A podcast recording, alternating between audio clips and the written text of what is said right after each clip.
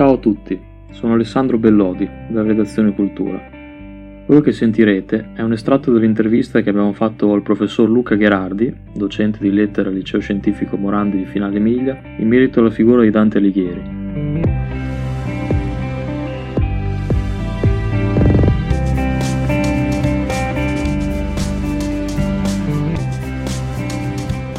Particolare abbiamo selezionato tre domande dell'intervista che ci sono sembrate particolarmente identificative per la comprensione del contenuto complessivo dell'intervista stessa. Per quanto riguarda la lettura dell'intera intervista, vi rimando al nostro blog, dove troverete la versione integrale. Buon ascolto!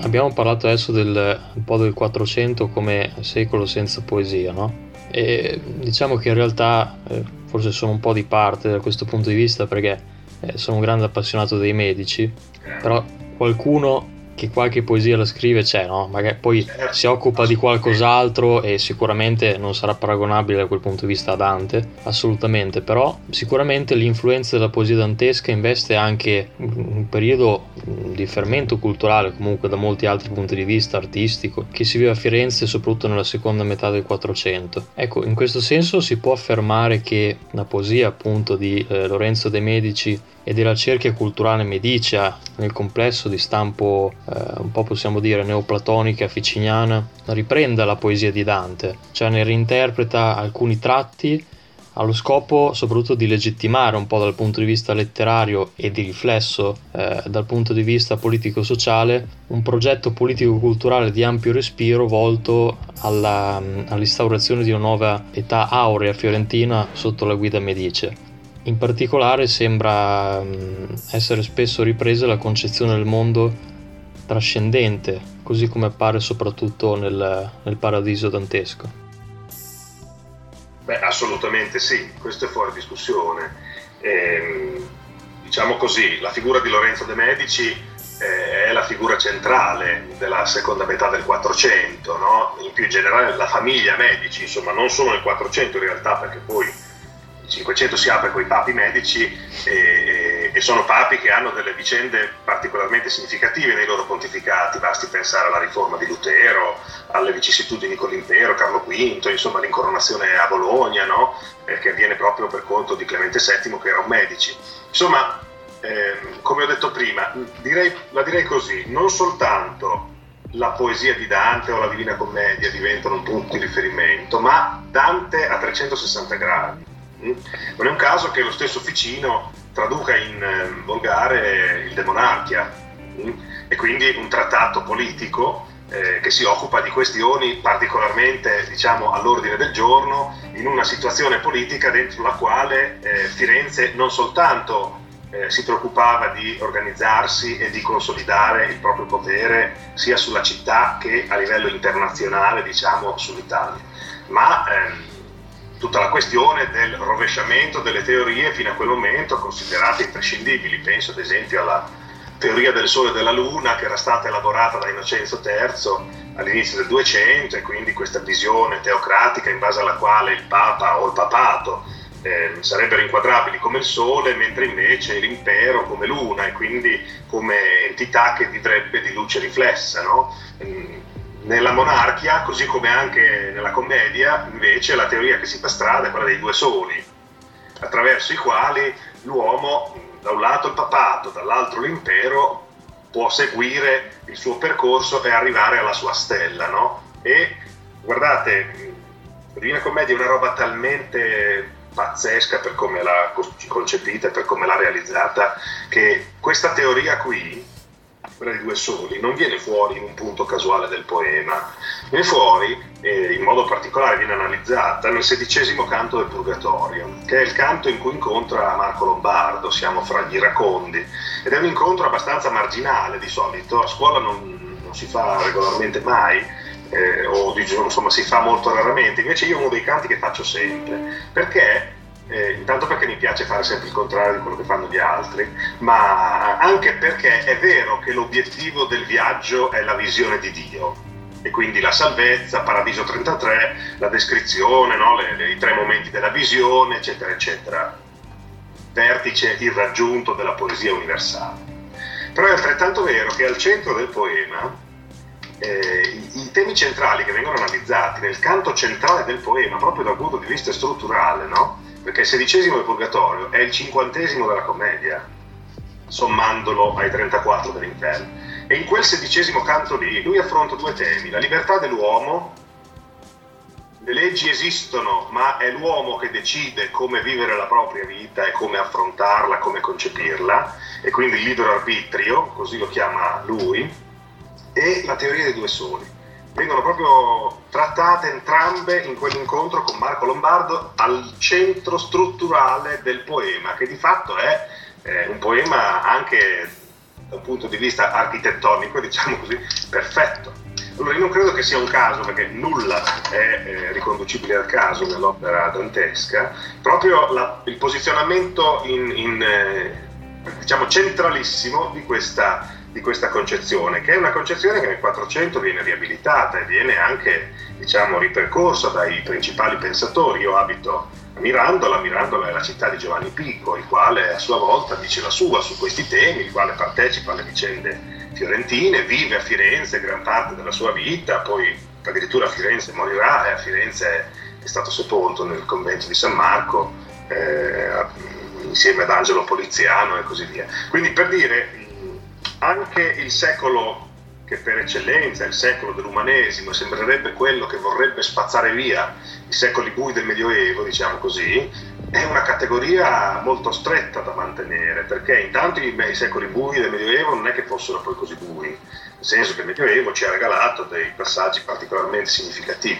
così come questa età di mezzo, il Medioevo, sì, tutte le età sono età di mezzo, perché eh, concludono un'epoca e ne anticipano un'altra. Quindi insomma ci andrei piano ancora una volta, lo ribadisco, con queste, con queste categorie e inevitabilmente la eh, produzione intellettuale, letteraria, ma anche trattatistica, politica, eh, sociologica potremmo dire di Dante rimane sempre un punto di riferimento molto molto significativo.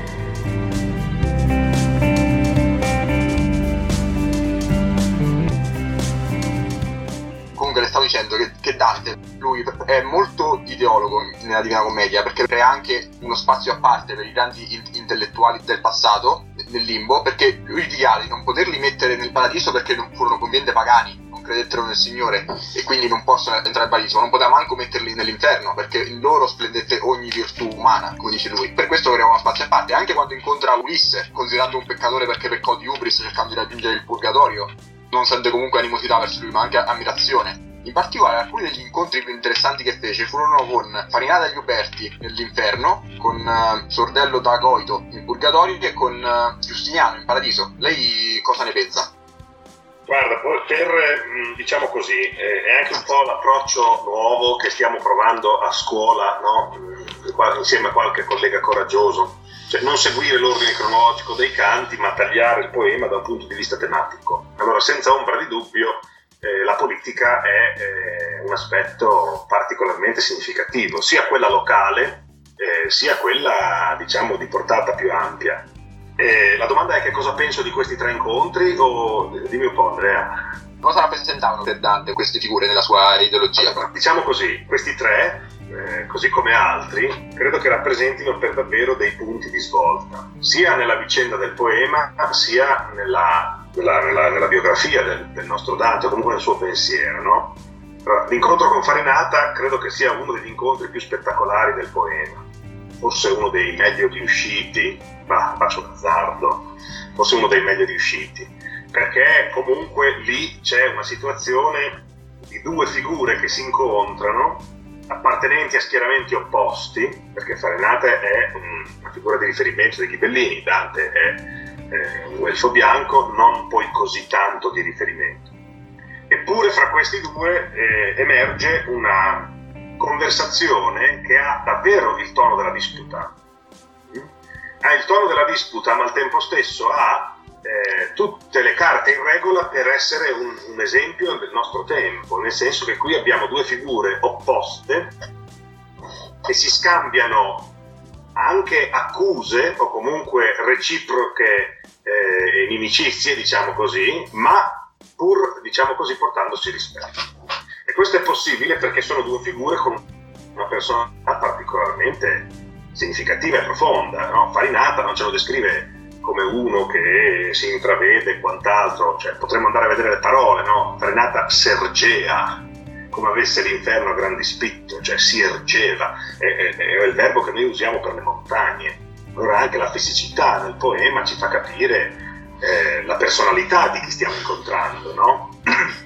Tra l'altro a Farinata Liuberti i libri di storia dedicano tre, tre, righe e più delle volte quelle tre righe servono per citare il passo dell'interno. Quando in realtà da questo episodio noi scopriamo che Farinata, ma fui solo io che la difesi a viso aperto, no? Cioè quando sofferto fu di Torre via Fiorenza, tutti i ghibellini volevano distruggere Firenze, lui è l'unico nel concilio di Empoli che ha il coraggio di tirarsi su, dire il contrario di, di, rispetto a quello che stavano dicendo tutti i suoi compagni. E grazie al suo carisma, alla sua figura, alla sua persona e quant'altro, Firenze non viene distrutta.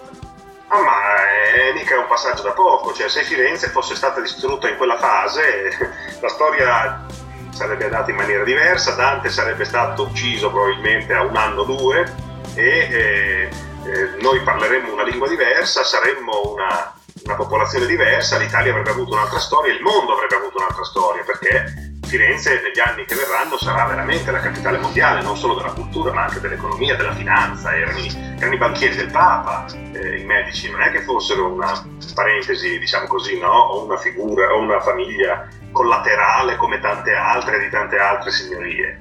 Eh, Lorenzo sarà definito l'ago della bilancia della politica, voglio dire, mh, mm, quindi l'incontro con Farinata credo che sia, infatti per me è un imprescindibile, eh, proprio perché viene fuori in questo incontro la magnanimità sia del personaggio incontrato sia di Dante, perché poi Dante non gliele manda mica dire.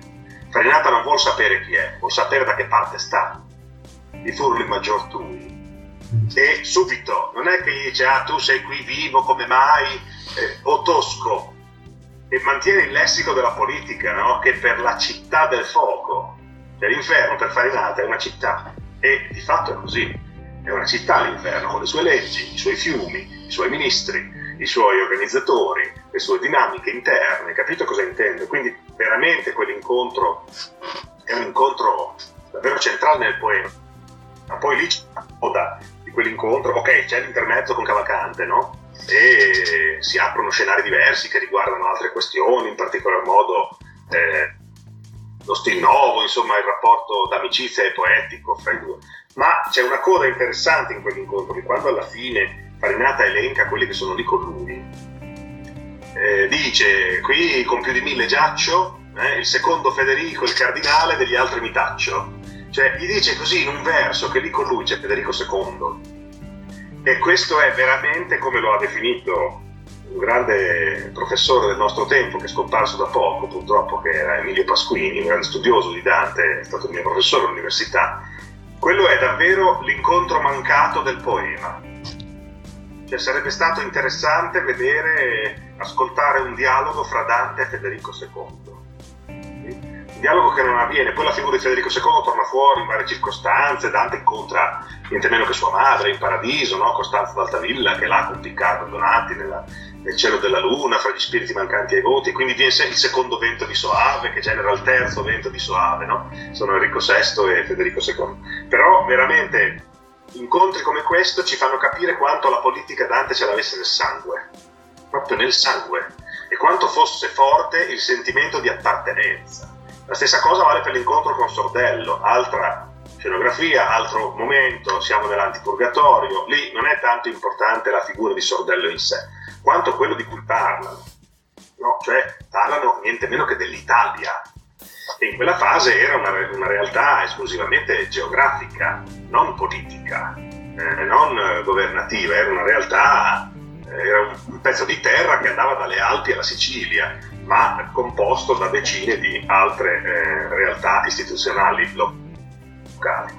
Quindi eh, l'invettiva contro l'Italia di quel canto certamente ci aiuta a capire il clima eh, di, di, guerre, di conflitti, di dinamiche interiori dentro questo paese che era lacerato veramente da conflitti interni e col senno di poi un paese dentro il quale la famiglia dei medici e Firenze avranno un ruolo fondamentale per mettere in ordine un po' le questioni, la pace di Lodi, no? così come anche altre, eh, tantissime altre vicissitudini che hanno riguardato l'Italia di quei secoli.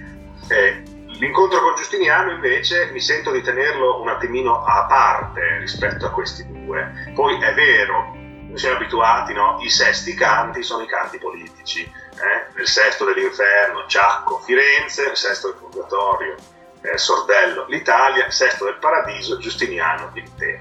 In realtà il canto di Giustiniano è un canto che fa davvero vedere quale fosse per Dante la concezione della storia, cioè che cosa fosse la storia per Dante. E questo imperatore, eh, che ha un ruolo così fondamentale nel, nel mondo della giurisprudenza, eh, ci racconta la storia di questo sacro uccello no, dell'aquila e di come l'aquila cambiando mani e andando diciamo di mano in mano arrivi poi ad, eh, a spostarsi da Roma fino all'Oriente e sulle mani di Giustiniano il quale con molta umiltà non ci racconta la sua vita ci racconta la storia dell'Aquila e quindi dell'istituzione capito?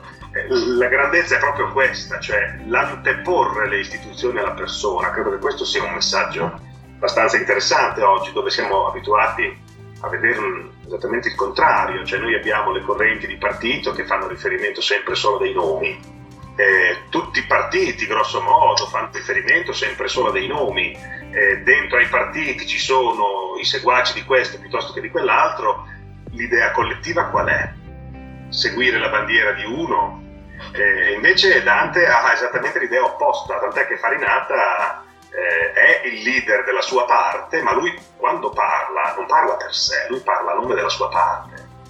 No? E la stessa cosa fa lo stesso Dante. E quindi la personalizzazione della politica di oggi va esattamente nella direzione medievale della politica, mentre invece la politica medievale va nella direzione moderna, cioè quella del anteporre le idee del collettivo alla figura anche autorevole del singolo. E questi sono messaggi di cui con i miei studenti io parlo molto, parlo molto perché comunque ci fanno riflettere parecchio sulla deriva verso cui stiamo andando in alcuni momenti.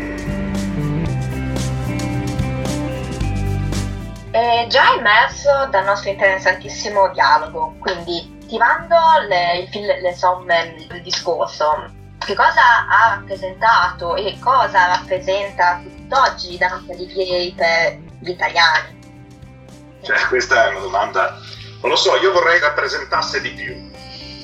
La dico con un po' di amarezza, nel senso che è uno degli scrittori più letti nel mondo, più amato nel mondo, ci sono monumenti a lui in eh, tutti i continenti, in eh, città che apparentemente non c'entrano niente con lui, dalla Cina agli Stati Uniti d'America passando per il Brasile eppure siamo ancora qui che dobbiamo celebrarlo perché evidentemente non lo conosciamo abbastanza, no? Le ricorrenze a che cosa servono? A riportare in vigore una discussione che tende a spegnersi. Purtroppo è triste da dire, ma è così, cioè penso alla giornata della memoria, perché ogni anno la celebriamo? Perché rischiamo di dimenticare. Eh, la giornata contro la violenza sulle donne, perché ogni anno eh, la celebriamo, perché purtroppo è un tema che non è superato, anzi eh, pare addirittura in crescita. Eh, non vorrei che il Dante D o quello che assomiglia insomma a questa roba qua, io sono un po' scettico su queste cose, però eh, non vorrei che diventasse una circostanza retorica dentro la quale noi si va a dire ah Dante lui sì che era bravo, punto. No, non è così, cioè lui non ha scritto queste robe per farsi dire che è stato bravo, ha scritto queste robe regalandocele per fare in modo che noi si possa migliorare nel nostro cammino quotidiano prendendo spunto dagli esempi. La commedia è una narrazione per exempla, avrebbero detto gli antichi, no? Cioè lui che anima incontra o i grandi personaggi della storia o i grandi personaggi del suo tempo, che a noi magari non direbbero nulla se non fosse che lui li ha inseriti lì. Pensate a Pierre delle Vigne, o Paolo e Francesca sono diventati dei simboli, ma mica perché fosse una storia particolarmente eh, diciamo diversa rispetto ad altre, ma sono diventati dei simboli perché lui li ha inseriti lì e li ha inseriti lì come, detto, come ci ha detto prima con Brunetto Latini, eternandoli. No? Ma non eternando quei personaggi, eternando quella vicenda e quella vicenda può capitare a chiunque. Mm? eh, essere vittima dell'invidia, perdere la stima della persona che eh, noi stimiamo di più e arrivare al suicidio, così fa Pierre delle Vigne, beh, insomma non è una storia che si è conclusa con quell'episodio, è una storia che purtroppo eh, prosegue, no? l'invidia, ehm, tra l'altro Dante in quel canto la chiama la meretrice, no? la chiama con anche degli appellativi abbastanza interessanti, cioè eh, così come tutti gli episodi della commedia, insomma, Dante che cosa rappresenta? Rappresenta, secondo me, un valido maestro, ma eh, smitizzandolo, no? un po' come prima con Beatrice, può rappresentare un compagno di strada. Questo ovviamente richiede che lo si conosca in una maniera diversa rispetto a come ci si limita a conoscerlo diciamo, nel cammino di formazione, soprattutto crescendo si dovrebbe no, riscoprire eh, questa figura ed è uno dei motivi per cui non mi stanco mai di partecipare a incontri in cui si parla di Dante, si leggono le opere, insomma si approfondiscono le questioni, ma non con degli studenti, con degli adulti. E eh, la moda di raccontare Dante, vi lo dicevo prima, insomma l'ha lanciata Boccaccio e da allora non si è mai fermata, nel senso che ce lo sentiamo nostro e ce lo sentiamo nostro perché è quello che ci ha raccontato, ce l'ha raccontato con coerenza, cioè ci ha detto che possiamo arrivare a vette altissime, ma ci ha detto anche che in certi momenti della nostra vita facciamo proprio schifo. E questo è l'inferno il paradiso, no? Ed è un percorso che non può essere, diciamo, compiuto in maniera diversa rispetto all'ordine che dà lui, al percorso naturalmente, perché partire dalla consapevolezza degli sbagli e capire di aver sbagliato, promettersi di non sbagliare più, per poi salvarsi, questo sono inferno, purgatorio e paradiso. Laicamente, eh, al di là della questione della fede e quant'altro, ma laicamente è questo, Riconos- eh, capire lo sbaglio, e lui ci dà l'elenco di tutti gli sbagli che l'umanità può fare, eh, prendere atto di questo errore e impegnarsi per eh, rimediare. Le anime del purgatorio soffrono, ma lui stesso, visitando il purgatorio, soffre soffre con loro perché anche a lui vengono fatte le P sulla fronte e perché lui quella montagna la deve salire e quindi è un percorso in salita, no? è fatica rimediare agli sbagli che si sono fatti, è molto più facile sbagliare. E poi naturalmente eh, la, la, la, la salvezza dell'uomo è raccontata nel paradiso, sia come cristiano sia come semplice uomo, tant'è che in quel momento finale della visione lui in Dio vede il suo viso cioè si ritrova, si salva, eh, si eh, ritrova la diritta via. Guardate che, ripeto, cioè, è un'architettura quel poema lì. Cioè, pensate come si apre, versi memorabili, no? Nel mezzo del cammino di nostra vita mi ritrovai per una selva oscura. Là, davanti a Dio, lui riprende lo stesso stile, la stessa sintassi e dice mi parve pinta della nostra effigie, la visione, no? Perché il mio viso in lei tutto era messo la nostra effigie, cioè noi, l'umanità, nel mezzo del cammino di nostra vita, no? Mi parve pinta della nostra effigie perché il mio viso in lei tutto era messo, il mio viso, così come là mi ritrovai. Cioè è un viaggio che fa lui, ma è un viaggio che possiamo fare tutti noi verso la nostra salvezza. Al di là delle questioni di fede, salvezza vuol dire mantenere viva l'umanità e quanto ce n'è bisogno di questi tempi.